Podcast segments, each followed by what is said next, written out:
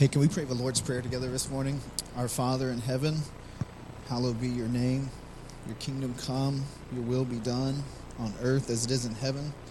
Give us this day our daily bread. Forgive us our debts as we forgive our debtors. And lead us not into temptation, but deliver us from the evil one. Amen. And uh, as we've said every week in this series, as we go through the Lord's Prayer together, we'll share next week, finally next week. You know, some of you quote the last line of the Lord's Prayer and some of you don't. Uh, we'll share why we haven't, but we'll talk about that next week. It's going to be awesome as we finish up the Lord's Prayer. There are like, fir- there's like low level compliments and higher level compliments. Like, lower level compliments would be like, I saw Bonnie this morning. I was like, Bonnie, I like your hat. Or a next low level compliment would be like, Ed, that was awesome that you got my son and your son up there to do that devotion. That was probably going to be the most meaningful thing, the thing we'll take away today. Nobody will remember the sermon, they'll remember like what kids talk about. That'll be great. Another low level compliment would be like, so they're replacing these windows over here. You see the wood in the windows. It won't always be that way. They're replacing them to 1791 standards. And so if you didn't notice, it's a little chilly in here in the winter. I want to thank Nick for getting here at 7 a.m. and turning the heat on this morning. Uh, be mindful as we until they until you see glass where there is currently plywood. Bring multiple layers, scarves, mittens on Sunday, and if you need to, you know, like take a layer off, that's great. But Nick, thank you for getting here this morning and eating a donut right now and running video. That's awesome. Um, then there's higher level compliments though, like right, like uh, you look at some like a family member and you say, "Mom, Dad, whew, thank you. I can't even uh, comprehend the loads that you lifted off of me in my life to get me where I am today." Or I love you. I am a better person because you are my friend or you are my spouse or you are, you know, my coworker or neighbor or whatever.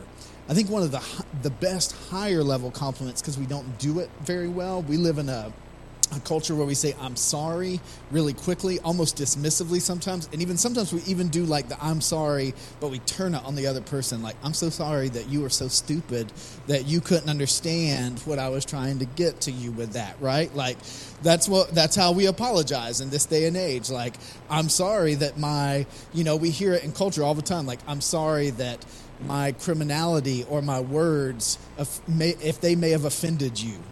Well, basically, you're just saying, grow some thicker skin, not that you're actually sorry you said something wrong, right? So, one of the most powerful in our culture, higher level phrases that we don't get to very often is, I forgive you, and will you forgive me? In our house, we even have a rule, Natalie and I, we've been married 17 and a half years. We uh, learned uh, early on that I'm sorry doesn't cancel the, it doesn't count, it doesn't cancel the problem for the offender or the offended. right? For the offender, if you just, or for the offended, if you just say, I'm sorry, well, then it's like, did you even mean it? Like you didn't even give me a chance to reconcile that thing. And for the and for the offender, sometimes when you just say I'm sorry, you can sit there at the dinner table later on and go, well, did we really close that out? Like, did we reconcile that problem that we had right there? And so, I'm sorry is a cheap, cheap substitute for real forgiveness. What happens in our marriage and what happens in our friendships, I've had to do this with many of you over the last five years, uh, is say, I was wrong when I, will you please forgive me? And that closes out the account. You know what I mean? Like, when we and, and sometimes to be full disclosure not in the notes but this is important to know like how relate how i think biblical relationships work. We learn this from other people. There have been times in our marriage where we, i've said yes i forgive you or natalie more often than me like has said yes i forgive you. There's been other times where like i will forgive you but i'm not there at this moment so you're to have to give me a couple of hours to get to that. Like now what's not except rochelle giving an amen Praise the Lord. Amen. That's right. Like, what is not acceptable, and we've counseled some couples and some people through this, it's not acceptable to say, I'll forgive you one day and never come back and close the account. That is actually unforgiveness, and that's a little bit of what we're going to talk about today. So, if you got a Bible, we're in the middle of the Lord's Prayer. We're actually coming up on the end of the Lord's Prayer in Matthew 6. We'll also put the verses up here.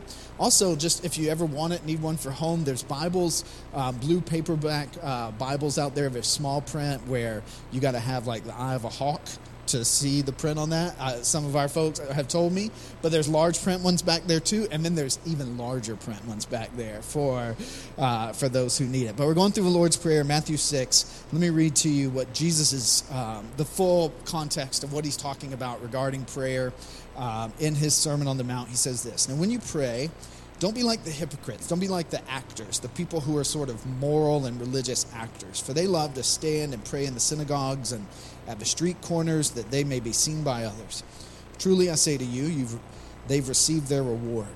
But when you pray, go into your room and shut the door and pray to your Father who is in secret. And your Father who sees in secret will reward you.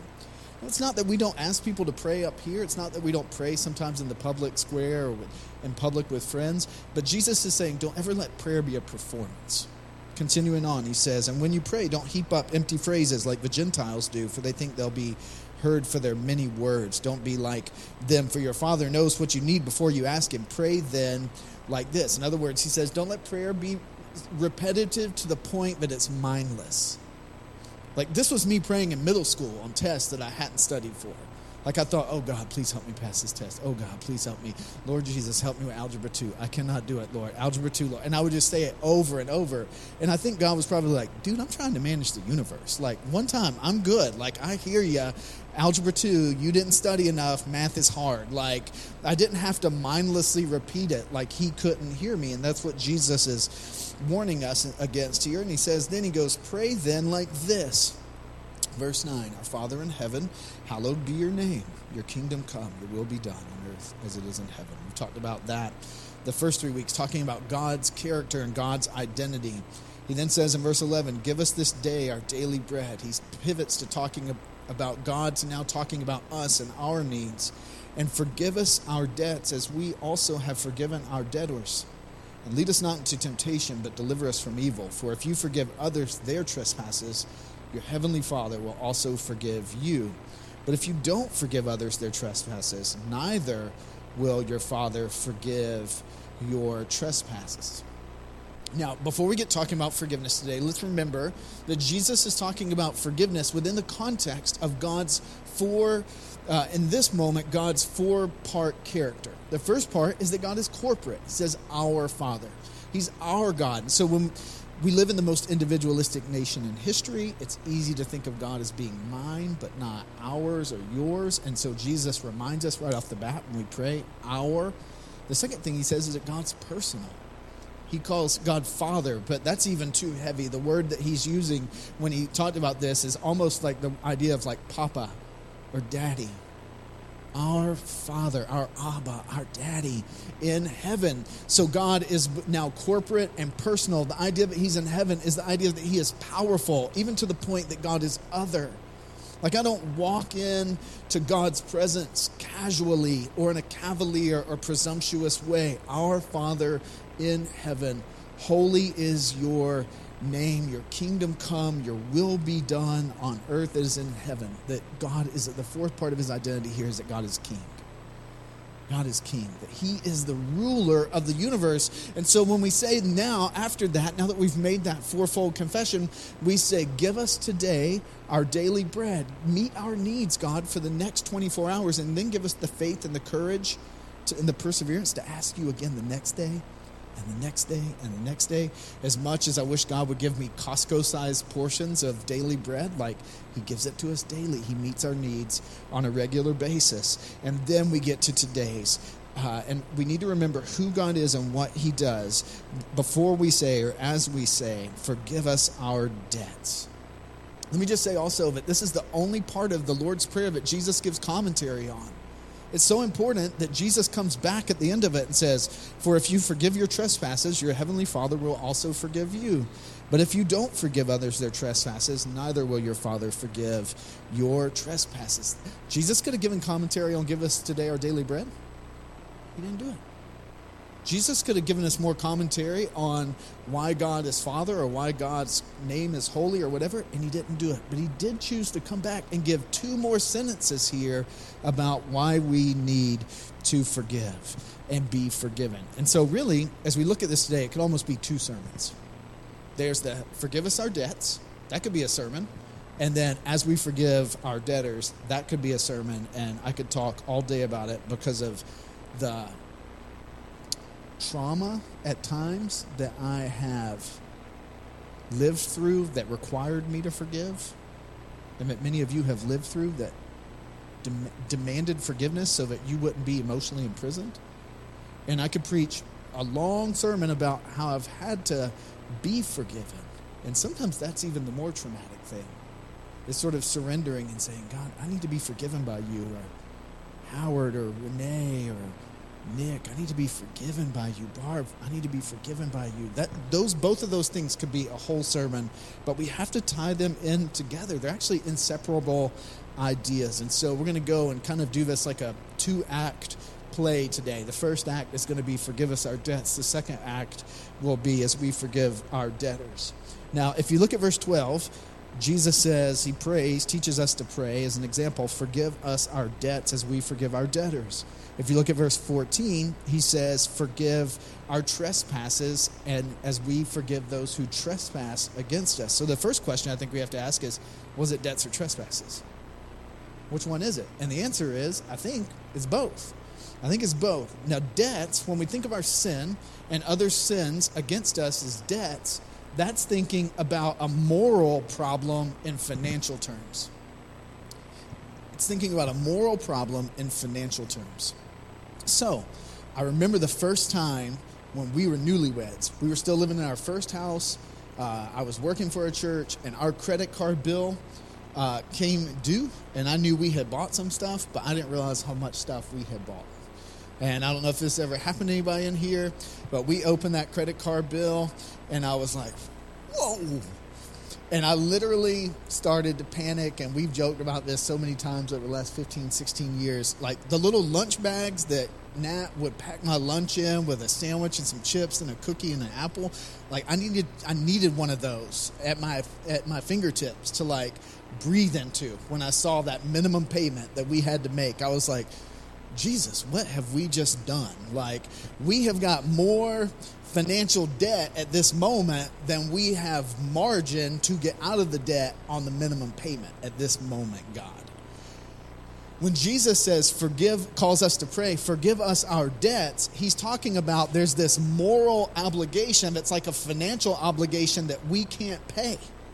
That panicky feeling that I felt is the feeling that we ought to feel over our sin. Now, about that same time, amazingly, it was probably within the same calendar year, we had someone trespass against us. Here's what happened we took our car, our Ford Explorer, to the church, and I was a youth pastor, and we had to leave the car there, and we drove the church van, which was always an exercise in faith. We had to drive it 20 miles down the road to this event with teenagers, and we got back that night, and our car had been keyed.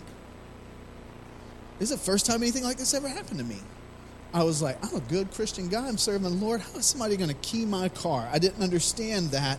Someone, like when Jesus says, if you, you were to forgive someone's trespasses, he's talking about the idea of like morally overstepping the bounds, or what I would almost call like a moral vandalism.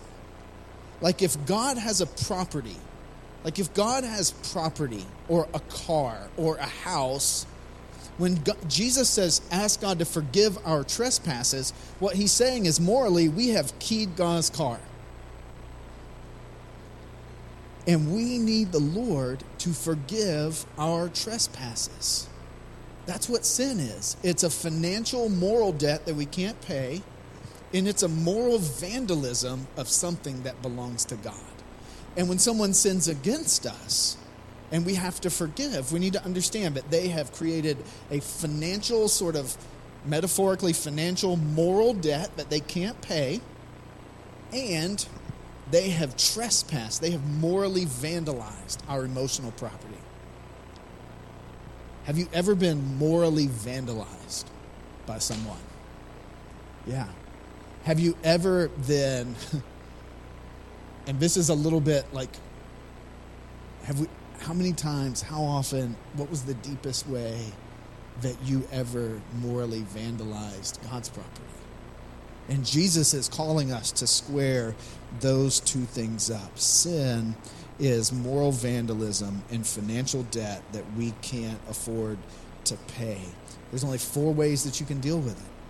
There's only four ways you can deal with it Christian, non Christian. There's four ways that we deal with our financial debt and our moral vandalism. Way one is we just ignore it. But man, it's like the telltale heart. Remember that story, I think, by Edgar Allan Poe about the just eh, like the guy's just the dead body is screaming up from the floor like that he can hear the heartbeat that's what sin will do if we try to ignore it it still comes knocking still you can't ignore it. The second thing we can do is we can try to justify it. This is kind of where we are as a culture. I think this is what we do the, the most. We say it's it's no big deal. I said that to that person. It's big deal. I don't understand why they think it's such a big deal. I'm not as bad as. We justify ourselves by comparing us to someone as comparing ourselves to someone else. Or we say uh, i was I, I, was just I, I, was you're just understanding it wrong. This is my truth. This is my thing. I didn't violate my truth. It's no big deal. We try to justify it. But again like the telltale heart like our our hearts tell us we're wrong. The third thing we can do to try to deal with our debts is we can try to go at it alone by effort. This is like relationshipless religion. Like, I'm going to fix the debt that I have with God. I'm going to fix the debt I have with everyone else. These are the most tired people you will ever see in your life. These are the people that you'll go into a church service and look around. Like, the people who look like they're carrying the weight of a thousand pound load on their back and they fall asleep in church. They are falling asleep, but they're not resting they're sleeping under the weight of a relationship religion that tries to take all the debts and square them up by effort with God. And finally, the fourth weight, uh, the fourth way to deal with our debts is the gospel. It's the gospel. When Jesus says, when we pray, Our Father in heaven, hallowed be your name, we're addressing God on a couple of ways that relate to the gospel, the good news. Way one, when we say that, we're, we're addressing God as judge. We're addressing God as our judge. Now, God is our judge, uh, which is terrifying to me. I don't know if that's terrifying a little bit to you, but that is a terrifying idea. Thompson, can I borrow you for a second? Can you come here? Yeah, come here for a quick, quick minute. Here's the good news about God being our judge is if God is the judge, and I'm going to pick on Howard. Howard is the person in the courtroom, the person on trial and God is the judge. Here's the good news about God being our judge when we have relationship with God in Christ. Here, stand between me and here. Thank you. Actually, look at me. Turn around. Look at me. They're going to get. All right. Here, let me get right here. Howard, can you see me? Nope, don't move. Howard, can you see me? Okay, great. But you can see me. Right. All right. Now you can turn around and wave at Howard real quick. Oh, man, you're doing a great job. All right, you can go sit down because I can tell this is embarrassing enough for you. Thank you, Thompson. Here's what God does as judge. When God looks at us at salvation, he only sees Jesus. So when someone accuses us or when Satan accuses us and says, "Oh man, you're a terrible person. You're guilty." God as judge for the believer looks and he only sees Jesus. So when God looks at you, Christian, regardless of how guilty you may feel or the worst thing you've ever done, if you are in Christ, you've turned from your sin, trusted Jesus, been born again, you have relationship with God that you did not deserve or earn, but you have it by the death and resurrection of Jesus. If you've done that, when God looks at you, regardless of how you feel, when the judge looks at you, he only sees his son who took the penalty for the debt. So we are justified. The word for that is justification. It's a legal word, and all it means is that in Christ, God has declared us not guilty. He paid the debt. It would be like Howard owing me a $1,000 debt. Every time I look at Howard, all I can see is the debt. What Jesus did, that would be Thompson, is Jesus stepped in, paid the debt before the judge, took the guilt. So now when Howard looks at God, all he sees is Jesus. And, and when God looks at Howard, all he sees is Jesus, and the debt is paid. When the Bible says that Jesus is our mediator of a new covenant, it means that God was the judge and Jesus is the justifier.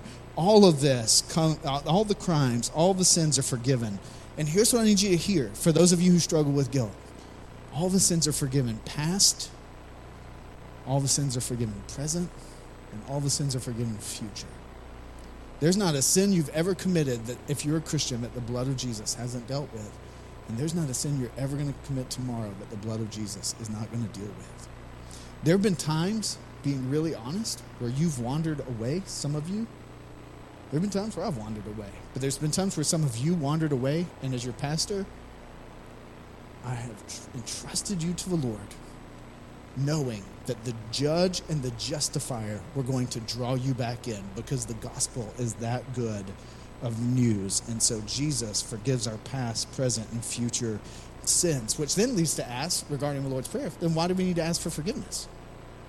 If it's already forgiven, why did Jesus say, Well, forgive us our debts? If Jesus has already done it, why do I have to ask for it? It reminds me of a friend of mine who worked at a camp one summer, and she was the worship leader, and they had a camp pastor. And they sat down at the table one day at camp, and he just started eating. And it was in the South where, you know, when you sit at a table, you ask the blessing every time you sit down. And, uh, and she goes, Aren't you going to ask the blessing? Like, what are you doing? And he goes, Oh, I'm good. A few years ago i prayed that god would just go ahead and bless all my meals for the rest of my life and now i'm set. Like and he just started eating. Like he literally never asked the blessing again. He's like i figure god's got a good memory. It's all taken care of. I am good. It's that same question. If jesus has forgiven me why do i need to ask because and here's why because yes god is judge but god is also father and at salvation, we don't just get a legal justification, a not guilty verdict, and the debt paid. We also get relationship. And when we say, forgive us our debts as we forgive our debtors, we're remembering that um, salvation is not just justification, which is the legal term. Salvation is also sanctification or holifying. God making me holy, God making me more like Jesus. And so when I say, forgive me my debts, what I'm remembering is, whew, I still have a debt against God. And He still loves me. And part of me coming and getting to know the heart of the Father is just coming and like being before Him and confessing what I have done wrong. And as I do those things, God changes me by His Spirit, inside and out, to know and be like Christ. That's gospel. That's good news. That's the Father. And that's us saying, Father, I have sinned. Forgive me my debts. He's already forgiven you, Christian. But what it does, it humbles you, it reminds you, it restores you, and it liberates you. Worst speeding ticket I ever got. I remember walking into the house of my mom and, and being like, just, just holding it up and just being like, just, it, humi- it humiliated me it shamed me. I knew I'd let my mom down, and uh, and I remember the restoration and the depth of relationship that came after that. When we say, Father, I have sinned, please forgive my debts, He's already done it in Christ, but it restores us and it restores relationship. Now, one question I know that some of you may anticipate or have is what if I die without asking for forgiveness from the Father? Like, what if I sin? Some of you grew up in a tradition where you had to go and you had to confess those sins with some regularity to someone, and there might even you might have even been raised to feel some anxiety about what if I sin and I don't remember it and I don't confess it? Will God still hold it against me? Let me just remind you, for those of you, because you're like, I don't want to sin against the Father. I don't want to let him down. They remind you that he's still also the judge and he's still also the justifier and even if you've sinned and he and you've forgotten it, he did not forget it. But he didn't hold that over you. He took the punishment and the wrath for that out on his son at the cross. So whether you and I remember our sins or not, he has atoned for our sin in its totality and has forgiven us for every bit of it. You are forgiven, past, present, and future, even when you don't feel like it. And so, as judge, God forgives. As father, God loves you. Listen for his spirit to convict you and reveal sin and then repent of it. Let me, let me just anticipate one more question. You might even ask Does asking for forgiveness secure my forgiveness? Am I forgiven by asking? If Jesus told me, ask God to forgive your debts, the truth is, no, Christ secures our forgiveness, not our asking. Christ does all the heavy lifting. So then is it necessary to ask for it? Yes. Even though Christ has forgiven it, it's necessary. Every time we pray, but especially when the Spirit convicts us and busts us for our sin, we ought to say, Lord, will you forgive me? And let the Spirit of Jesus, the Holy Spirit in you, wash over you and say, Yes, you are forgiven. Walk in grace, go in grace. And that leads to the second part, part two. Forgive us our debts as we forgive our debtors. Now, we live in a culture that cancels people. I don't know if any of you have ever been canceled. I know we do have a couple people in our church who have been canceled. Uh, it's funny to hear them talk about how it happened. Uh, I read this week, uh, just because I was morbidly curious, uh, you know, I, I wanted to find out who are some celebrities who have been canceled this year and what have they been canceled for. And some of them were really like, yeah, I see why that guy got canceled. That guy's a dirtbag. Some of them you're like, they didn't know what they were doing. Like, they're just doing their thing. And we live in such an unforgiving, angry culture right now. Here's what cancel culture does. This is important. You say, what does this have to do with the Bible? Cancel culture hangs on to the rage and the indignation and the sort of frustration and the unforgiveness, and it ends the relationship. When you see someone get canceled, the, what, what is being said to them is the relationship is ended. I no longer recognize you. I unfollow you. I block you. I trash you on social media. I will pretend like you are the devil. The relationship ends, but the moral the moral outrage doesn't end. People who have been canceled continue to be just pummeled. Pummeled. I was talking with a friend yesterday about the Cosby show. And, like, I know that Bill Cosby is now a pariah. But I also know that when I was a kid, like, everybody wanted Heathcliff Huxtable to be your dad. Like, I learned a lot of good lessons about life from Heathcliff Huxtable. And part of what's happened in the last few years is like that dude has been canceled. The relationship ended, but like it's been five years, and you still talk to. I still talk to people, hear from people who uh, act like it happened absolutely yesterday. It's like, oh man, like what cancel culture does, it ends a relationship, but it does not end the outrage. Here's how the gospel is different than cancel culture. When Jesus talks about forgiving our debtors, Jesus isn't saying anything other than this. And if you write one thing down today, here it is forgiven people forgive. Forgiven people forgive. Forgiven people forgive. Like, Jesus is a parable where he talks about a man who had a, essentially a $10 million debt that a judge or a lender forgives, and then the guy walks out on the street and realizes that he's owed $100 and he loses his mind.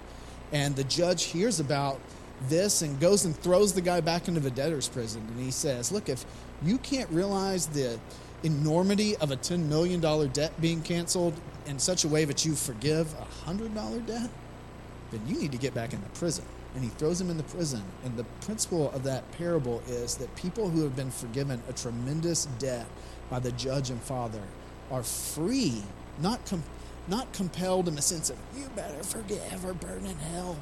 It's we are free. The Lord's forgiven me. I can forgive you. Forgiven people forgive. Jesus isn't saying forgive or burn. Man's forgiveness doesn't cause God's forgiveness. That's religion. Jesus isn't saying here, regardless of how we might hear it. When I hear this, forgive us our debts as we forgive our debtors, I tend to think that God's forgiveness of me hinges on my forgiveness of you. That's not what Jesus is saying. What Jesus is actually saying is, because we have been forgiven so much by God, we are compelled and free and able to forgive the one who, who we are indebted to. Self righteousness says we have to earn God's forgiveness. God's forgiveness compels man's total legal forgiveness and progressive moral transformation. How? How many of you, by slight show of hand, have a relationship in your life that you either currently are working to forgive someone or you've forgiven in the past, but it kind of creeps back up at you by just a slight show of hand? Yeah, yeah. Me too. Me too. Some people got two hands up. People are like raising their legs. I, I get it. There was a time in my life where there was one debt in particular that I hung on to just like that.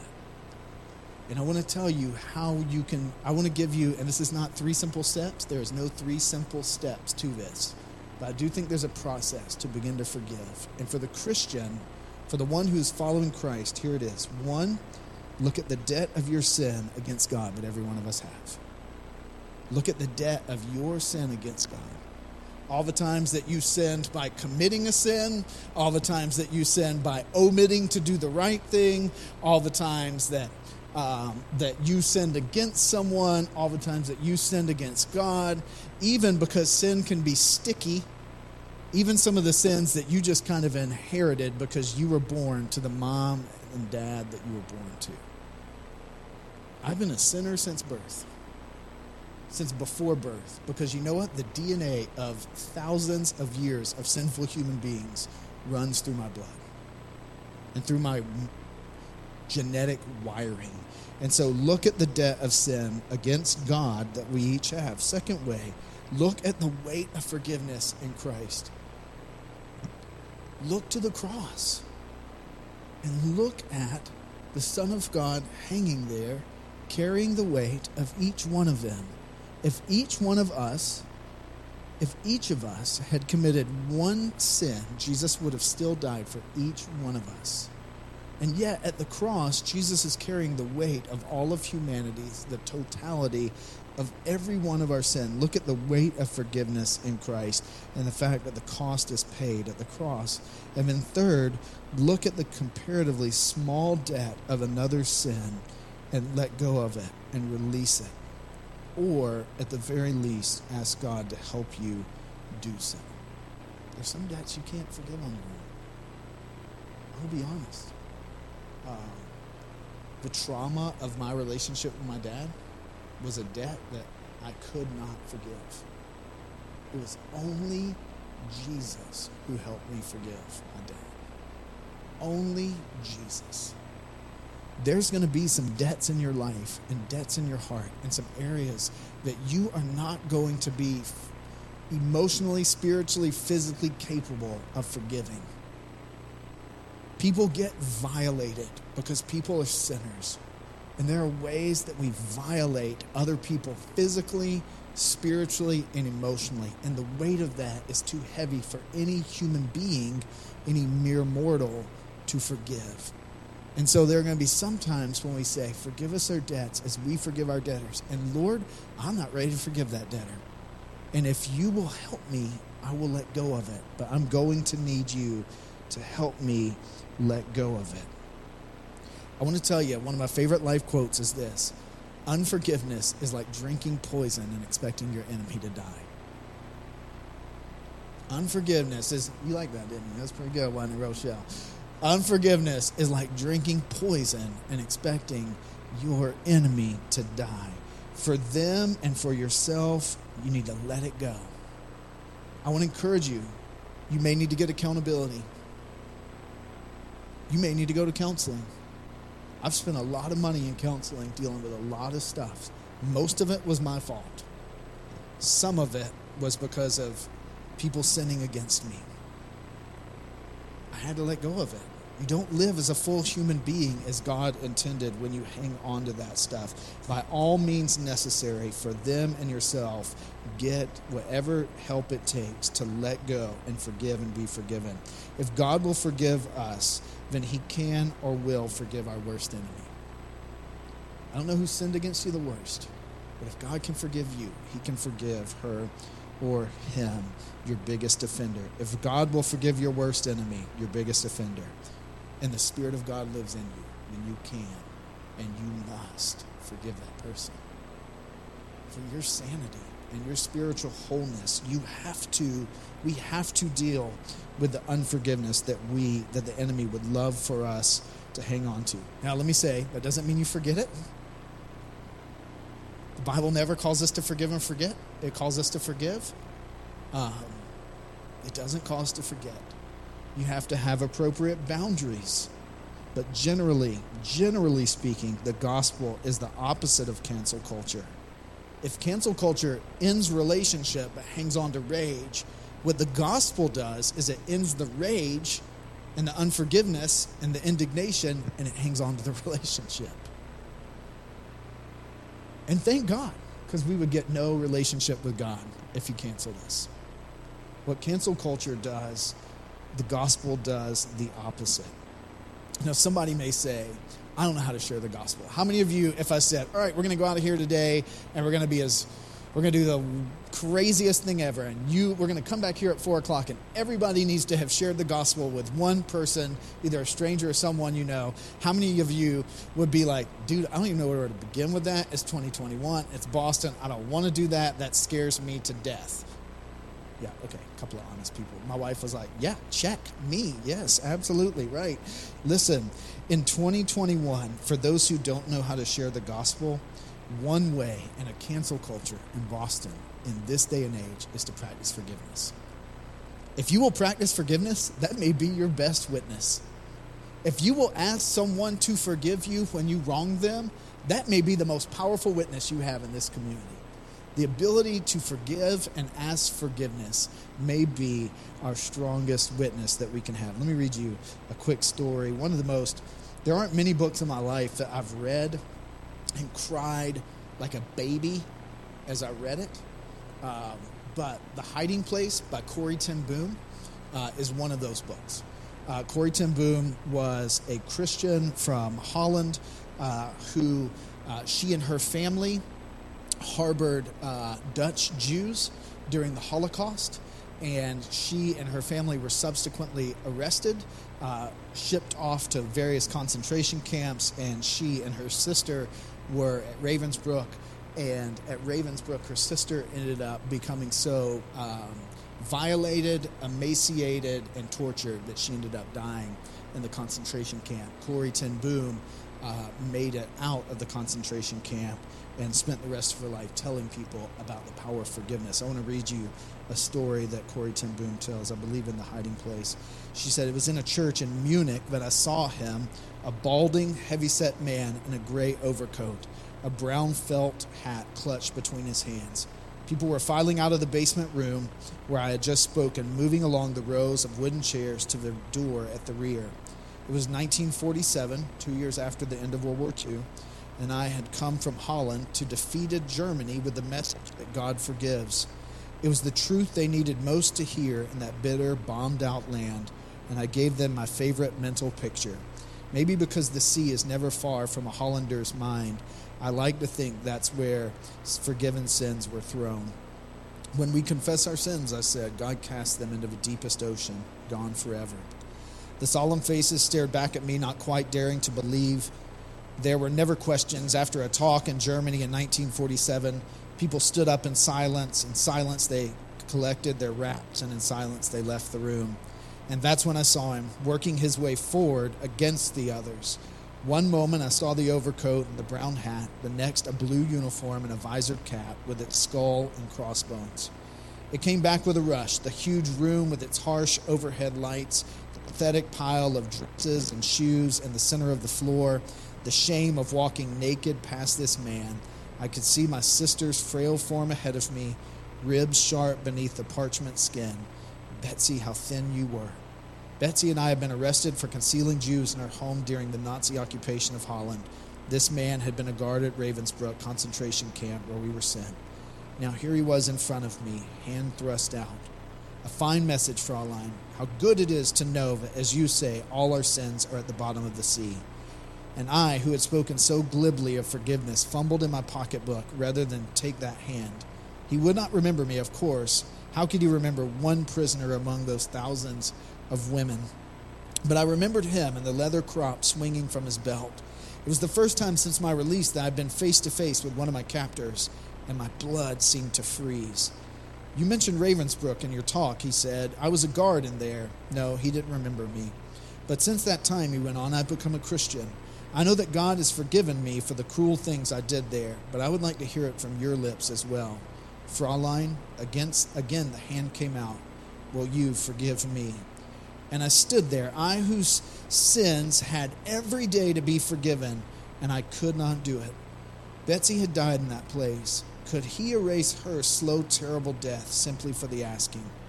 It could not have been many seconds that he stood there, hand held out, but to me it seemed hours as I wrestled with the most difficult thing I had ever had to do. For I had to do it. I knew that. The message that God forgives had a prior condition that we forgive those who have injured us.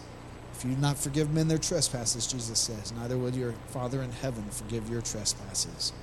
I knew it not only as a commandment of God, but as a daily experience. Since the end of the war, I had had a home in Holland for victories of uh, for victims of Nazi brutality. Those who were able to forgive their former enemies were able also to return to the outside world and rebuild their lives, no matter what the physical scars. Those who nursed their bitterness remained invalids. It was as simple and as horrible as that.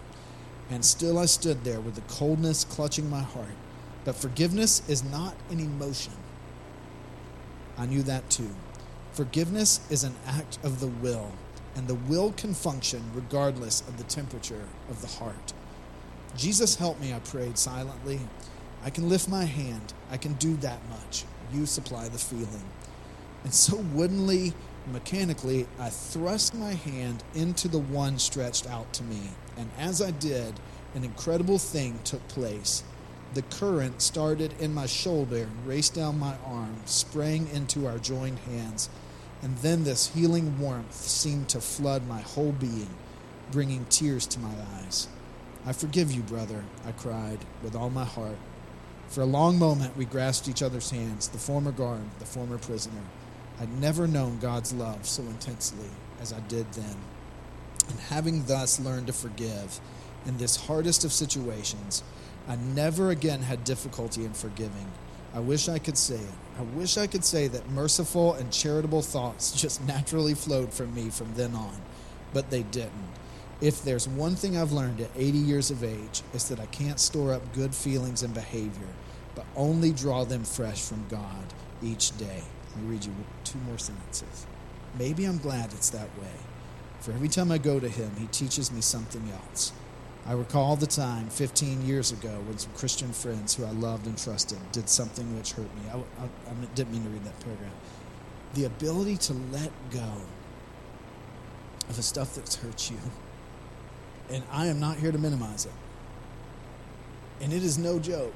Like, I feel like trauma and unforgiveness, there's been like major mountains in my life of things I had to let go of, but it feels like there's a hill to take monthly, sometimes weekly.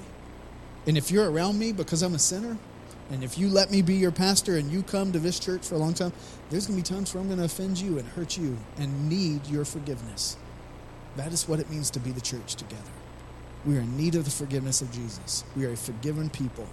And as forgiven people, we are free to forgive. Even the deepest stuff, sometimes stuff that seems small. We need the Holy Spirit of God to help us do it. Let me pray for us. Lord, I thank you for the truth of your word. I thank you that the debt has been paid in full by Jesus, past, present, and future. And Lord, for every person in here who has received Christ into their life, that is a benefit of the gospel. We have nothing to prove, totally forgiven. For the ones in here who are good people, maybe they believe in God, but they've never given their life to Christ. They've never turned from their sin and trusted the death and resurrection of Jesus. Lord, I pray that you would help them do that. I pray that they would not uh, hear this and think, oh, I've got to go earn forgiveness from God, or oh, I've got to go forgive these other people. I pray that they would hear the gospel truth that all can be forgiven if we turn from sin and trust you. Give people courage to do that today. And Lord, for the ones who are followers of Christ and, and for the ones who aren't, God, we all have people and institutions and organizations and family members sometimes and bosses and co-workers and employees. And we, we just live in this broken world where broken people are constantly bumping up against one another. And so god help us as forgiven people to be forgiving people. Help us be forgiving people we need your help. God, even right now, there are people sitting in this room who, if we're honest, would say, I can't forgive that person. There probably have some of us sitting in this room who would say, that person has passed away and been gone for a while in some scenarios. And God, yet we need to forgive them and let it go. Lord, would you help us to do it? This is a Herculean task. Forgive us our debts as we forgive our debtors. We love you. In Jesus' name, amen.